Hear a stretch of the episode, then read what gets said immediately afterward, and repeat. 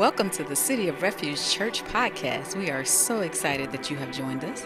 We are a church that is called, connected, and commissioned.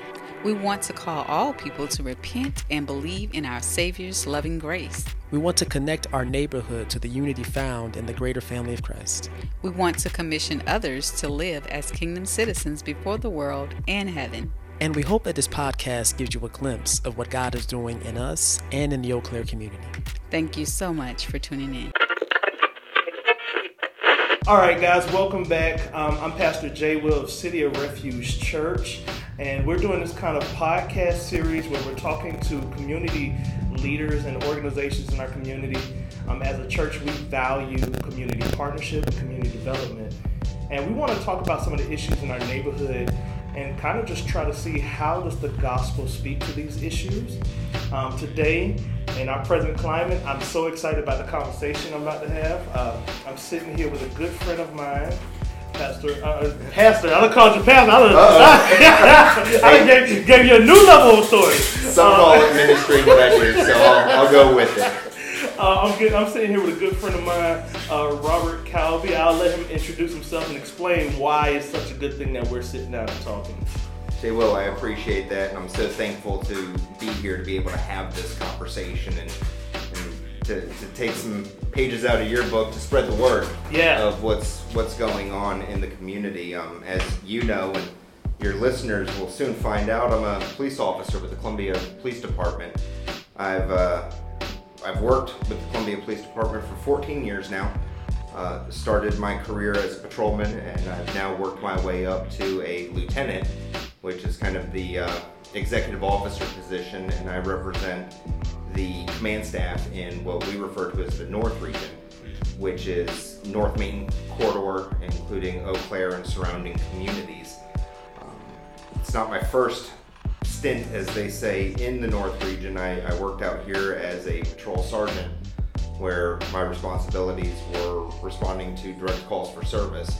And now I have the opportunity to come back into the region and work the administrative and executive officer component, where I work directly with Captain Michael Blair, who's a 30 year veteran of the Columbia Police Department and a uh, long term, long time resident of the North, North Main communities. Hey, I, man, stumbling over my words here. well, I'm excited about this conversation, man. Um, in our current cultural climate, um, you know, with so many things like police brutality and just, um, I, w- I would say, problematic policing throughout the country.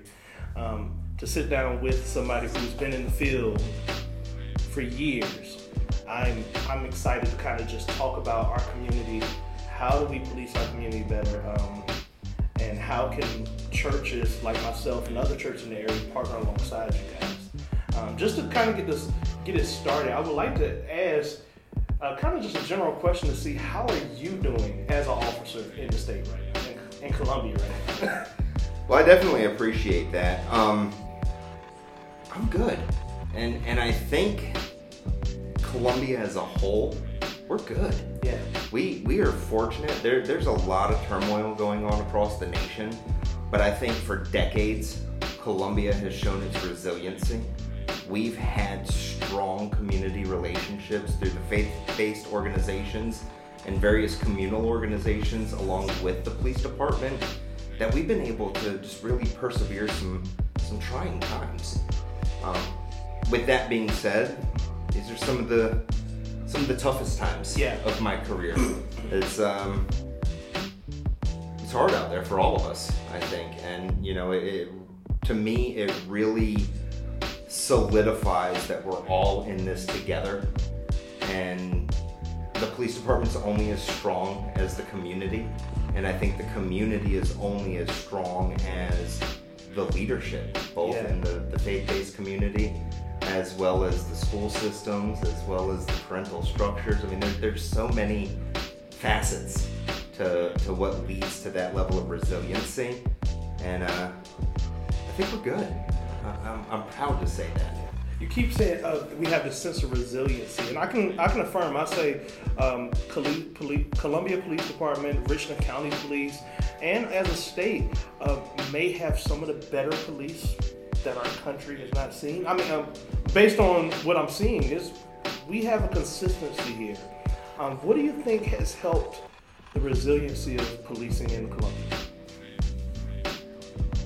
I would be inclined to say that it's the leadership that we've had consistently. Um, anyone who's been around Columbia for any length of time, 10 years or more, knows that we we had some turbulent times Yeah. at the police department. We we had some uh, we had some turnover in leadership. We had some turnover in staffing, but our, our core mission has kind of stayed the same. You know, we we- we're here for the community, and we recognize that our our strength, for lack of a better term, comes from the communities that we serve. Um, but definitely for the past, and I'm I'm gonna tell on myself here. I believe it's been six years that Chief Holbrook has been in office, have really made a drastic impact on kind of where we're moving. Uh, his his vision and his mission to move the police department into the 21st century policing philosophies have been a guiding light of sorts for us as we move forward. What, what are some of those philosophies? Because I I don't know many of the policing philosophies. So what are some of those philosophies? So, anyone who's been following the, at that time, President Barack Obama's uh, task force on 21st century policing will know that a panel of police professionals came together to create essentially a best practices guideline for law enforcement. Really? Um, okay. So kind of a, art of engagement. That, that, that would be a great way to, to put that. And through there, there there have been several pillars that um, agencies have been strongly encouraged to follow to help positively engage the community. And you know, of course, the ones that come immediately to mind are duties to intervene. We're hearing that term used a lot right now. We've had that in, in our policy for years, recognizing that as a police officer who sees a fellow officer acting out of sorts, maybe using excessive force, again, uh, it's, it's kind of your duty to step up we and say, have hey. Yeah, procedurally, we have to. Um, but you know, taking that another step further, going into non-enforcement positive community interactions. You know, in 2014, these these were terms that weren't often thrown around in the public spotlight, but our agency grabbed hold of that. We were actually selected as one of 17 police departments in the nation representing who's doing it right. Wow. That was very impressive. Um, you know, there's anyone who's interested can go to our website, uh, columbiapd.net, and find all that literature online. We've got copies of our uh, the Columbia Police Department's implementation guide leading towards 21st century policing, as well as you know, I, I think any website, a quick Google search to uh, identify the 21st century policing guidelines.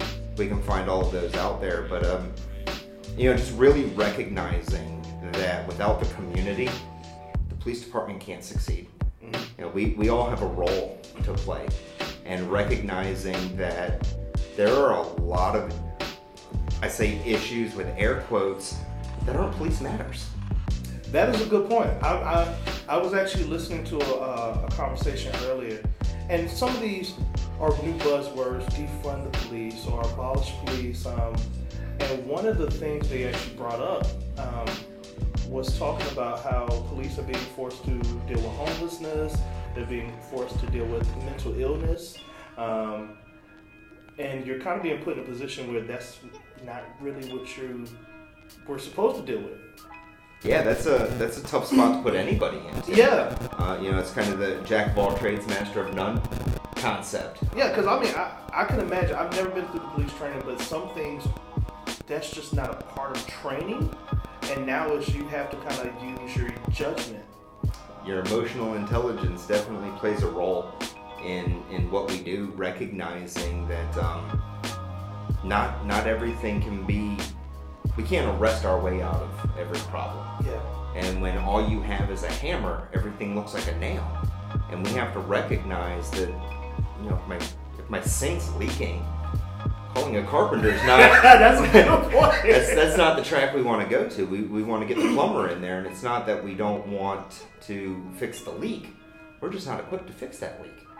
Uh, you know, funny enough, I was on my way into work this morning, and you know, I'm in a position where I have a fully marked Columbia Police Department car that I'm able to drive to and from my home here in the city. And uh, a neighbor kind of flagged me down because there were some loose dogs that were in the neighborhood. And, you know, of course, she didn't know what to do. And as a society, we know when we need help, we call the police. And now, as an officer, I'm standing there like, hey, I got these two dogs. What do I? With this, yeah, I need to do something. I'm, I'm not the dog catcher, but at this moment, I'm But- the one on the scene. But I have to do something Yeah. something with these animals and, and recognizing that the police aren't equipped Mhm. to be dog catchers. We don't have the leashes and the lassos or even the, the cage to keep an animal with. Um, but by being able to get those resources and reach Yeah. out to our animal control officer, um, you know, the same can absolutely be said from a transportation standpoint. You know, somebody is, you know, they, they need help getting from point A to point B. The police aren't in a position to give rides, uh, as, as they say, the ride sharing services. Um, that's our vehicles aren't equipped for that. It's, it's not a comfortable backseat, and we've got procedures that we have to follow for anybody who gets inside of a police car. Uh, you know, between audio and video recording and things of that nature, but being able to call out to the, the Comet bus system and secure proper ride sharing options. It's that partnership that we speak of. That's that's getting getting the right people in the right places. That's definitely what I was going to bring up because it sounds like it it boils back down to this is where the community partnership has to work working hand in hand, and it's again you can correct me if I'm wrong. It sounds like the biggest disconnect is sometimes we're putting expectations on police that we're not really uh, working in our own community, put on each other. Yeah, yeah. That's uh, in, internally we, uh, or at least I, I won't, I won't put that on anyone else. I, I jokingly give the analogy quite often that when somebody needs a fire to be put out, they call 911 and they know send a fire truck because they've got the equipment to put a fire out. If somebody's in a medical emergency, they know Send the send. EMS. But for everything else, they call the police Mm. because those resources that are there and available. And when the officer gets there, it's identifying what resources and tools do I have in my tool bag that I can now reach out to and, and, and get those services for. Because again, somebody who's found themselves in a in a financial crisis, it's not a place to take them to jail over No, not no. having enough money to No, there's services out there to help them. Um, you have transitions. You have, all, you know, just all these different services. Uh, right. Lutheran, the Lutheran uh, missions where they work with battered women. You know, they have different services um, that should be intervening. But it sounds again, correct me if I'm wrong. It just sounds like we knew we know the line to call because we need immediate answers, and that's usually police, ambulance, fire trucks. Sure. Uh, we don't. It gets real diluted once it gets into like the real issues that our city is facing. especially at two o'clock in the morning. Yeah.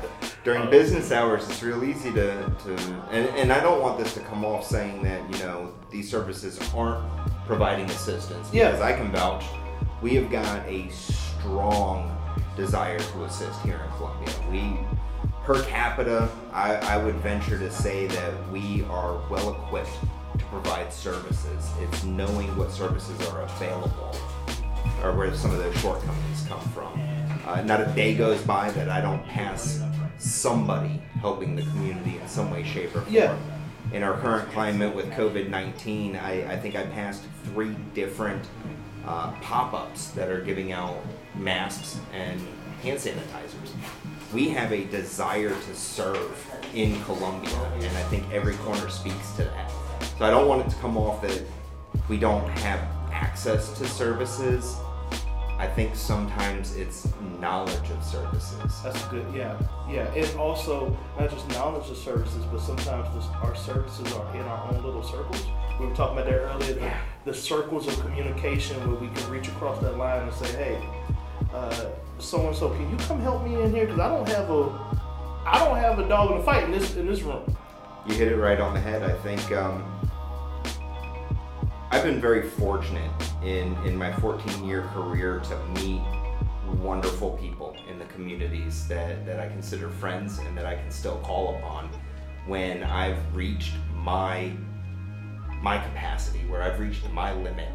I can reach out and say, "Hey, Jay Will, man, I I've got this problem that I think you can really help me out with," and you're there. You pick up the phone, pick up the text. It- it- it's there. as quick as I can be. and that spreads and, and i think that's that's the definition of community to me yeah. is when everyone comes together but those silos you spoke of that that resource hoarding i don't think it's an intentional action but but i think that is definitely a barrier that we all run into Hmm.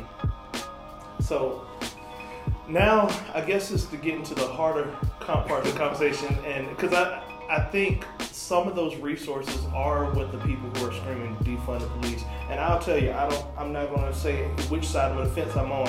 I'm just saying it's something we all do need to have a conversation about. Um, they would say, well, the resources need to go here or here or here. Um, but it sounds like there's resources going on, going around. Maybe, of course, some people may need some more than others. Uh, it sounds more like there's not much relationship between where those resources are going, or or if there is relationship, they haven't built strong connection where they can call on each other so easily. So that's a tough one to answer because I feel I've got a pretty thick Rolodex to speak of. Um, I, I think again we're fortunate in the North region, and again I can only speak for for my bubble of responsibility, if you will. Um, not many people ignore the phone call Mm. when when we when we reach out. Um, but unfortunately, a dollar only goes so far anymore. There's there's there's only so much funding that can reach out, and and when there's such a massive need, it's difficult for one entity. You you mentioned a couple uh, transitions, so transitions only has so many beds. Mm-hmm. Mm-hmm. Christ Central only has so many beds. Sistercare only has so many beds, and everything you know, every cup has a limit Yeah. and and it's finding out what other cups are out there and really bringing those networks together um, i think anyone who finds themselves in a position to serve is going to serve to their fullest capability maybe a little bit more they're, they're going to stretch just a little bit more but at a certain point that rubber band can only go so far and it's reaching out and finding out what other networks can we tap into. And if it's not here in Richland County, maybe it's across the bridge in Lexington County, and being able to expand that uh, that phone book of sorts.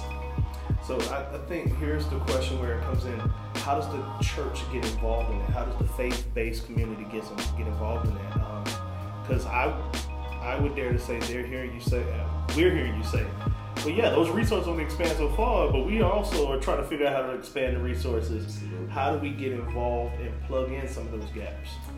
Well, I think first and foremost, opportunities like this, getting the word out, spreading the word. I've I've yet to encounter anyone who is offering services to say, I don't do that.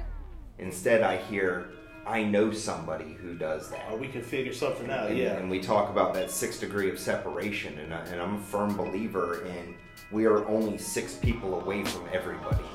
Meaning, if I don't know the right person, you probably know someone who knows someone who can get us there. And by having that circle of trust to be able to pick up the phone and say, hey, this is out of my wheelhouse, but maybe you can help me. I think that's really where the faith based organizations can come in and assist law enforcement, especially in those matters that are non police matters. yeah. Uh, you know, especially in communities that are food deserts, especially in communities that are seeing, you know, disproportionate volumes of violence due to various reasons. Um, structure matters going on. Um, parental guidance matters. Just you know, there's there's a plethora of causation, but until somebody has trust to open up to what's causing those issues, being able to resolve them, as I said earlier, it's you know, we can't police our way Yeah. out of. You can't hammer everything. That's can't hammer everything. That's a no, that's a good response. And I could just think about like I'm in North Columbia where we have a high health issue, mental health issue. Um, there's churches locally that have whole counseling centers. And those are amazing. Those are things that that police, as much as we want to offer those services, I can't. That's that's out of my wheelhouse. That that's beyond my reach. But being able to pick up the phone and say, "Hey, I've got somebody here that, that could really use someone to talk to," that could go a long way, and that creates that momentum that's needed because now that word gets out and it spreads and it shows that there are people that care. And when somebody when somebody's seen, truly seen for what's going on, That's yeah. that's that's that's a, that's, the, that's the good stuff. that's the that's that's the good stuff right there. That, that gives you the, the, the goosebumps because again, people call the police when they're in their worst possible Mm. moment. That's that's a lot of weight for one officer to carry. You know, we, we pay close attention to our, the mental health of our officers as well. If all you ever see is trauma, that's rough. Which I can say, uh, based on conversation I've had, that's some that's a newer thing in the past few years. Um, police actually having that outlet to have uh, some spiritual release and some uh, having someone to speak to um, about mental health. That's and it's been a major thing. I, I, shout out to a good friend of mine, Curtis Sneed. That's I was just gonna bring up Curtis. I was just gonna bring him up. Uh, that's a good brother. I, I, I see the work he's doing. Um, we always talk about how do we partner to bridge that gap between church and and, the, and policing in the community. That's a big gap. Um, you know, you, you mentioned that mental health and law enforcement being a new thing. I I think talking about it's the new thing. It's it's Mm. always been there. Um, again, people don't call the police when everything's going great. I, I think I've only ever been invited to three birthday parties in, in my career, and the, and that's just a recent turn of events. But you know, usually it's when somebody is at their their wits end and they don't know what else to do, and they need somebody to come in and, and fix their worst day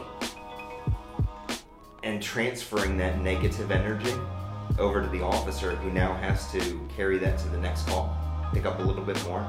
That compounding stress builds up. I've, I've had the analogy given of um, compounding stress where you imagine yourself in a pool of water up to your armpits and somebody throws you a beach ball and you got to keep that under the water. And that beach ball's a little bit of trauma and one of them's not hard. You keep that under, no problem They keep throwing more out throw you a second, a third. Maybe that eighth one is the one that just brings them all up to the surface. But having somebody jump in the pool with you and help keep that ball underwater, that's where the faith-based organizations come in. It's many hands. Hey, many you, hands. you preaching now? I called you pastor earlier. Um, I would love to hear either your opinion or maybe you do know. Um, how does the police view the church? Um, and again, this could be opinion or it could be. Uh, but how do you think they view the churches in the community? Uh, obviously, I can't speak on behalf of the police department as a whole. Yeah, I, I can only I speak understand. to, to my experiences and as a transplant to South Carolina, I originally moved down here from Michigan. And I've had more interaction as a police officer in South Carolina with churches than I've ever had. Wow. So I, I don't know if that's I, I think it's a positive thing definitely. Um, the church is the foundation of almost every community that I've seen in in Columbia. Um, I, I don't think you could go very far without uh, you know stepping stepping gra- stepping foot on holy ground, as they say. So uh, I, I think it's been huge. I know from my 14 years of experience, oftentimes we tap into the resources of the church to help us with problems in the community. That's a good. That is a great thing to hear. Because I mean, I, you say you come from Michigan and you didn't have many, much interaction with the church before Columbia. Uh, I just think about the average person in the neighborhood who's, uh, you know, they don't know who to call on. They either call the police or, you know, if, if somebody's having a mental breakdown two o'clock in the morning, you're getting a call, and now here's this guy, and uh, if they feel that way and they only know to call the police. I'm wondering how many of them feel like they can call on the church, or like if they feel like the church is available. Oh, that's a really good point. Yeah, maybe that could be be part of the message. I'll start I'll start forwarding phone calls over. Yeah. um, I mean, well, I think I'll push a little more into churching communities and policing communities, um, just to see. Robert, I, I've never asked your faith background, and if this, you could tell me if you don't want this in there. That's fine. Um, but what do you think the people in the community say the gospel is? And if you could put it in your own language, what is the gospel? Again, this it just don't have to be no. I, I got you. That's um that's that's a really good question simply because every day is a struggle with faith. Mm. Um, especially in this profession where you see the worst You see the you see you see of the man. worst that we're capable of. But on the other side of that, you see the best that we're capable of. You you see the light in people who have nothing to give, still trying to give it. And and that's that's that daily struggle where, where, where you're constantly getting pulled in one direction or the other and you start questioning what it's all about Yeah. when Yeah. when you see the worst in people, then you get reminded what it's about when you see the best in other. Um, so I guess for me, and it might not be the answer on the question that, that you're looking for, but you know, for, for the gospel is being kind. Being kind in the face of adversity. Recognizing that people are going through some things that you don't know about. And just because somebody's angry, that's an opportunity for all of us to recognize that their pain it's coming from somewhere. And that's being brought to you for a reason. And that reason might just be to listen. That reason might be to act. That reason might be to connect. Yeah. It's it's yeah, it's it's it's challenging, but but I think that's where that temptation comes in. You know, we're we're tempted every day, and decisions are made every day, and it's it's not the absence of temptation; it's the action in temptation that guides us and directs us. And just because we slip doesn't mean we have to fall. Well, I mean, that's, that's not a bad answer. That's Just- those are definitely implications of the gospel. Is, is how we care for our fellow man. You know, Yeah. uh, the Bible does say, "Love God with your whole heart and love your neighbor as your own flesh." That's literally uh, an implication of whether you believe what you say you believe or not. Um, and you're right. In your line of work, you see the worst side of mankind. Um, we call that depravity. That's the that's the most wicked side of mankind. Um, I, I would say the gospel is all of us are wicked. All of us are wicked and broken and terrible. And honestly, um, outside of whatever God God goodness God puts in us, we are unable to do any good on our own. Um, which is why we needed somebody who could do it for us. Yeah. And like I said, I, I, I'll ask that question. You can tell me if you want in there or not. But that's it was it was based on. I want to see your view of it, and also how do you think the community views that message? Yeah. So I I struggle with my faith every day.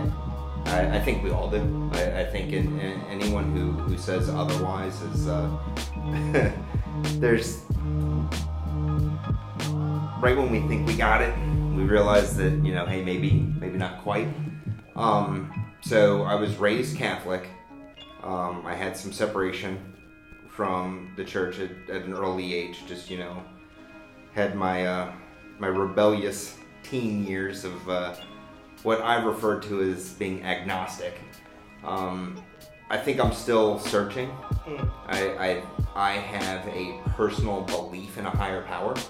I, I don't know exactly where I fall in a denominational term for it, but I, I do think we are all here to serve a greater purpose.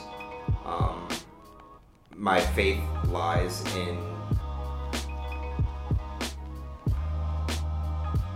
doing the right things, being being good to one another.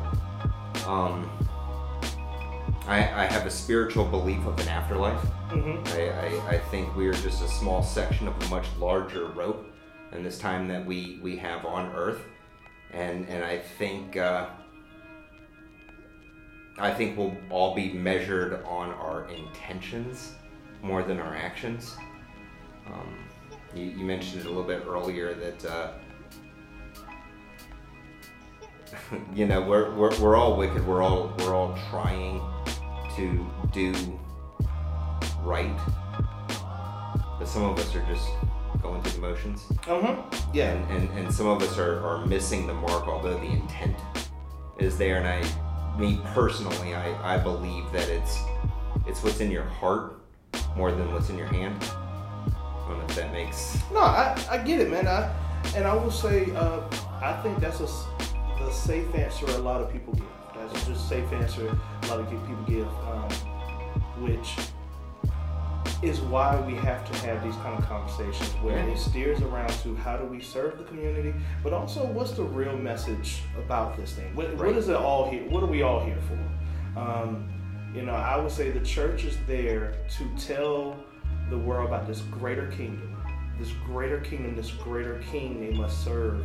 Um, and truth be told, we're unable to get it right on our own, which is why we needed somebody who could get it right right on our behalf, who can win some this victory over our own uh, sin and our own problems.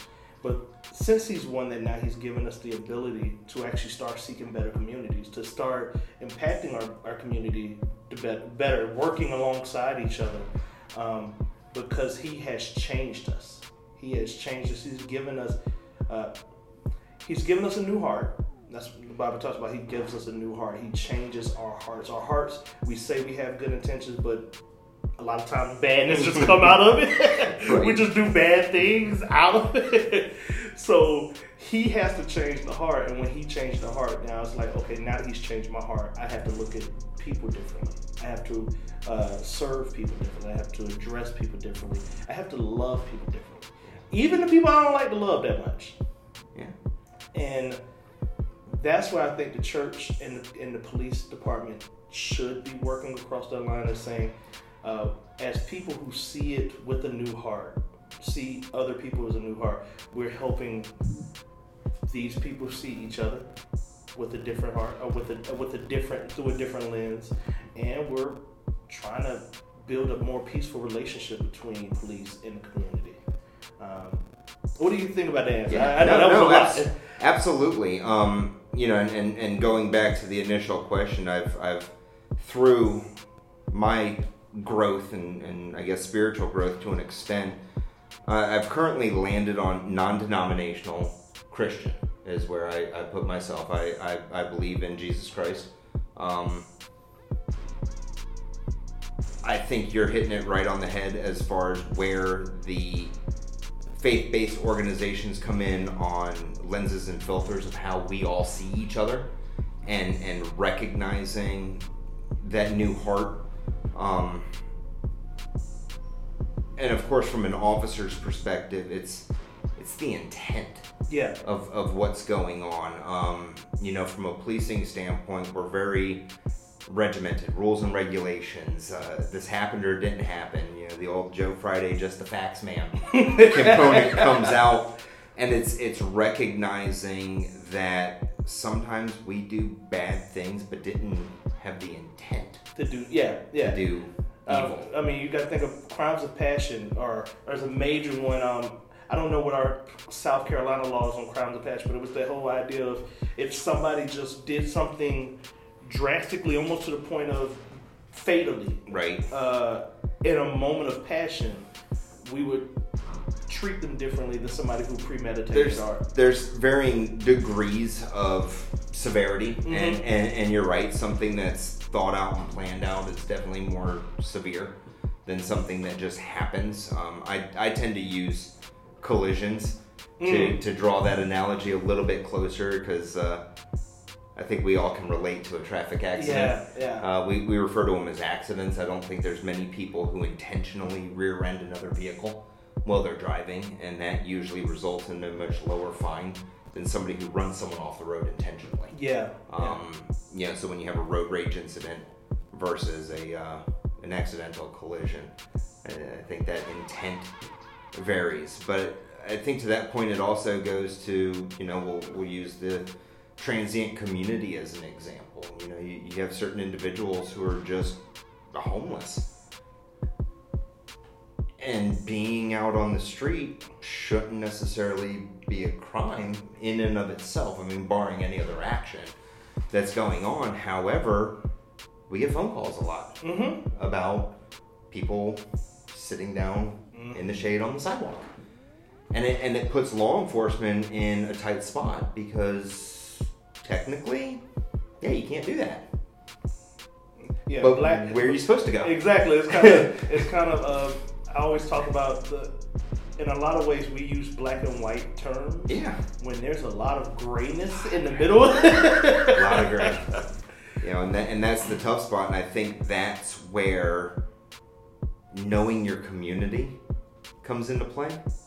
Um, I told the story several years back. Um, Gonzales Gardens, before it closed down, used to be one of my patrol beats. And uh, decades ago, uh, policing strategy involved saturation of criminal areas. You know, send a lot of officers in, and all infractions get written up in citation form. And you know, it was it was a strategy that was used um, at that time, and we realized that we weren't really affecting the crime when we were doing that. Like, man, we're we're going in and we're doing everything by the book, as they would say, and it's it's still not driving the, the drug dealers out of the community.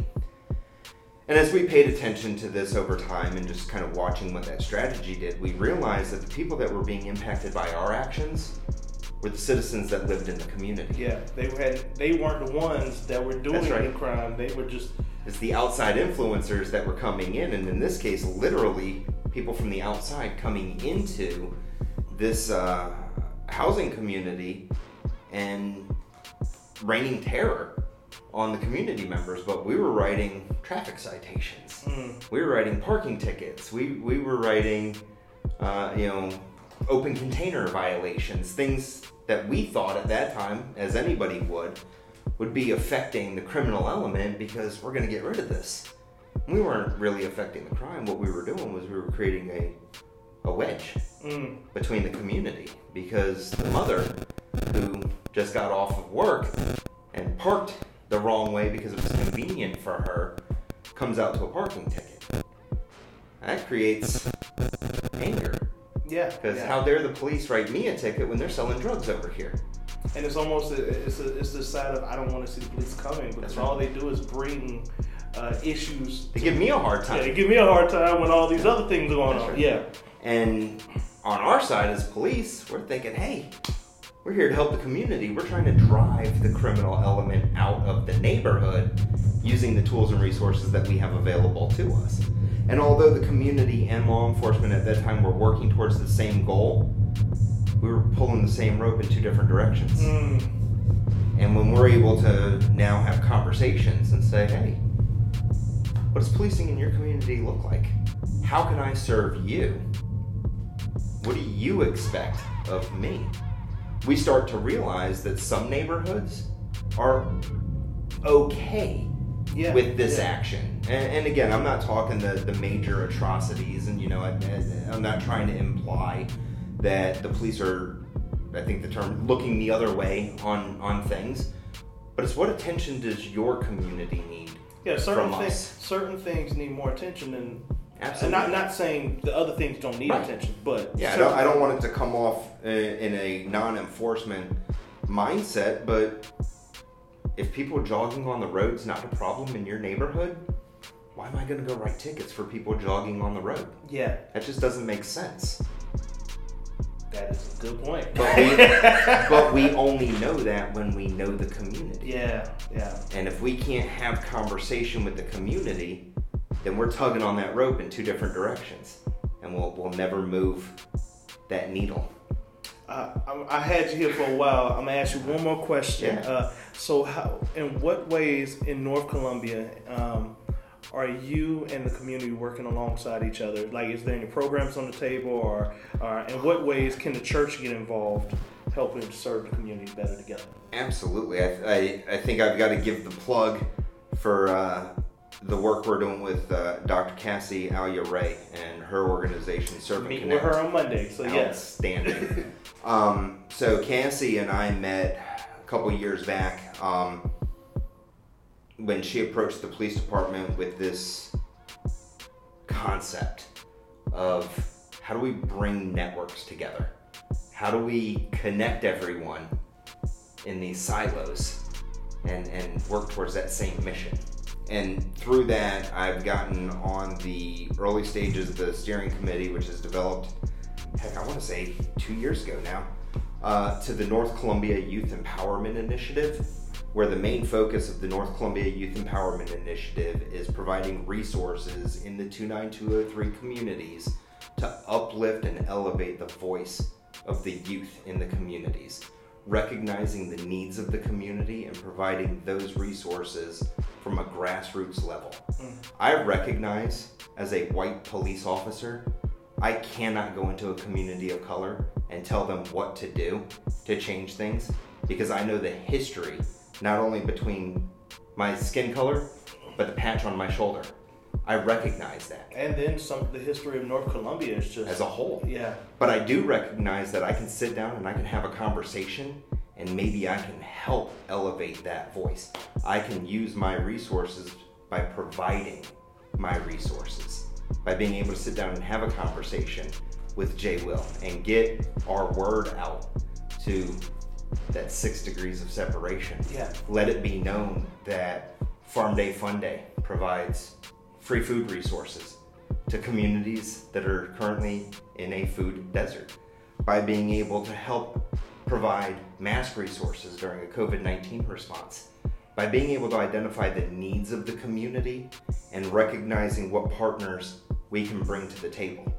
It's not my place to speak for the community, but it is my place to help bring people who will listen into the community. Yeah, and I, I will say I'm so happy to actually be able to sit down and be a part of those conversations. Um, I'm be on the call tomorrow, um, but I'm I, I do thank you for your work. I do thank Kassy and everybody else for their work in the community. Um, it's a lot to it's still a lot to do. Oh, there's there's always something to do, and you know I'm, I'm thankful for other partnerships. I'm thankful for our partnerships with United Way.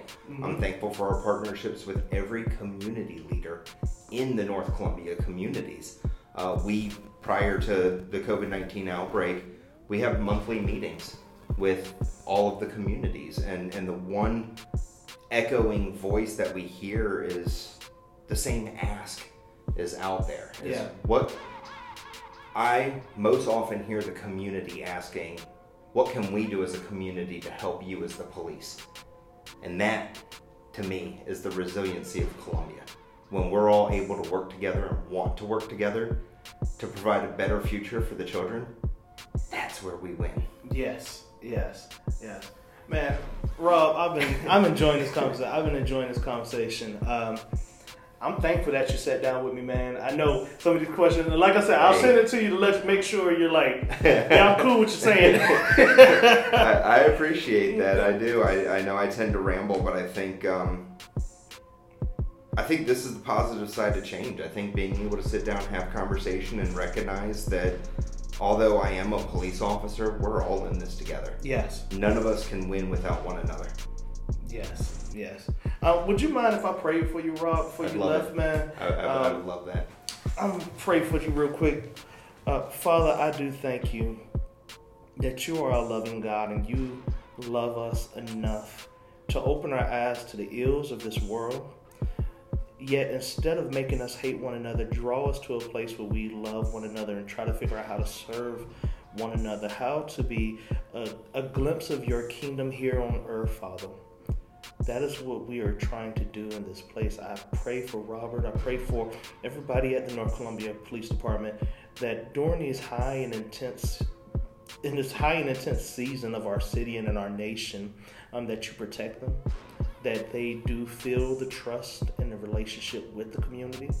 Um, I pray that we have an opportunity to serve them better, to come alongside them better, to help them police our, our community, police the community better, but also to help them find other resources to serve the community in places where honestly it's not their job. So, Father, I just thank you for this time. I thank you for this conversation. Um, and I pray that it is glorifying to you many hear it and see what is taking place in our city and you are. See your son, Jesus' name we pray. Amen. I do. I thank you uh, for sitting down with me. Um, oh, and this is Pastor Jay Will, City of Refuge. Rob, how can they get in touch with uh, um, with you besides 911? well, I can be found on just about any social media platform, um, Robert C. Calby, or reach out to me through text. My cell phone number is 803 413 2594. I will say that if it's an emergency, call 911.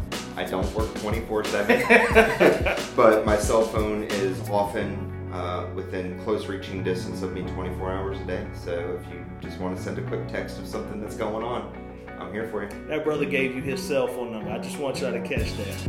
Um, remember, this is Pastor J. Will, City of Refuge. You can go to our website, colacityrefuge.org.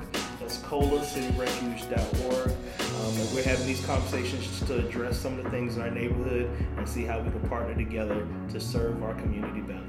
We thank you for listening again, and we're out.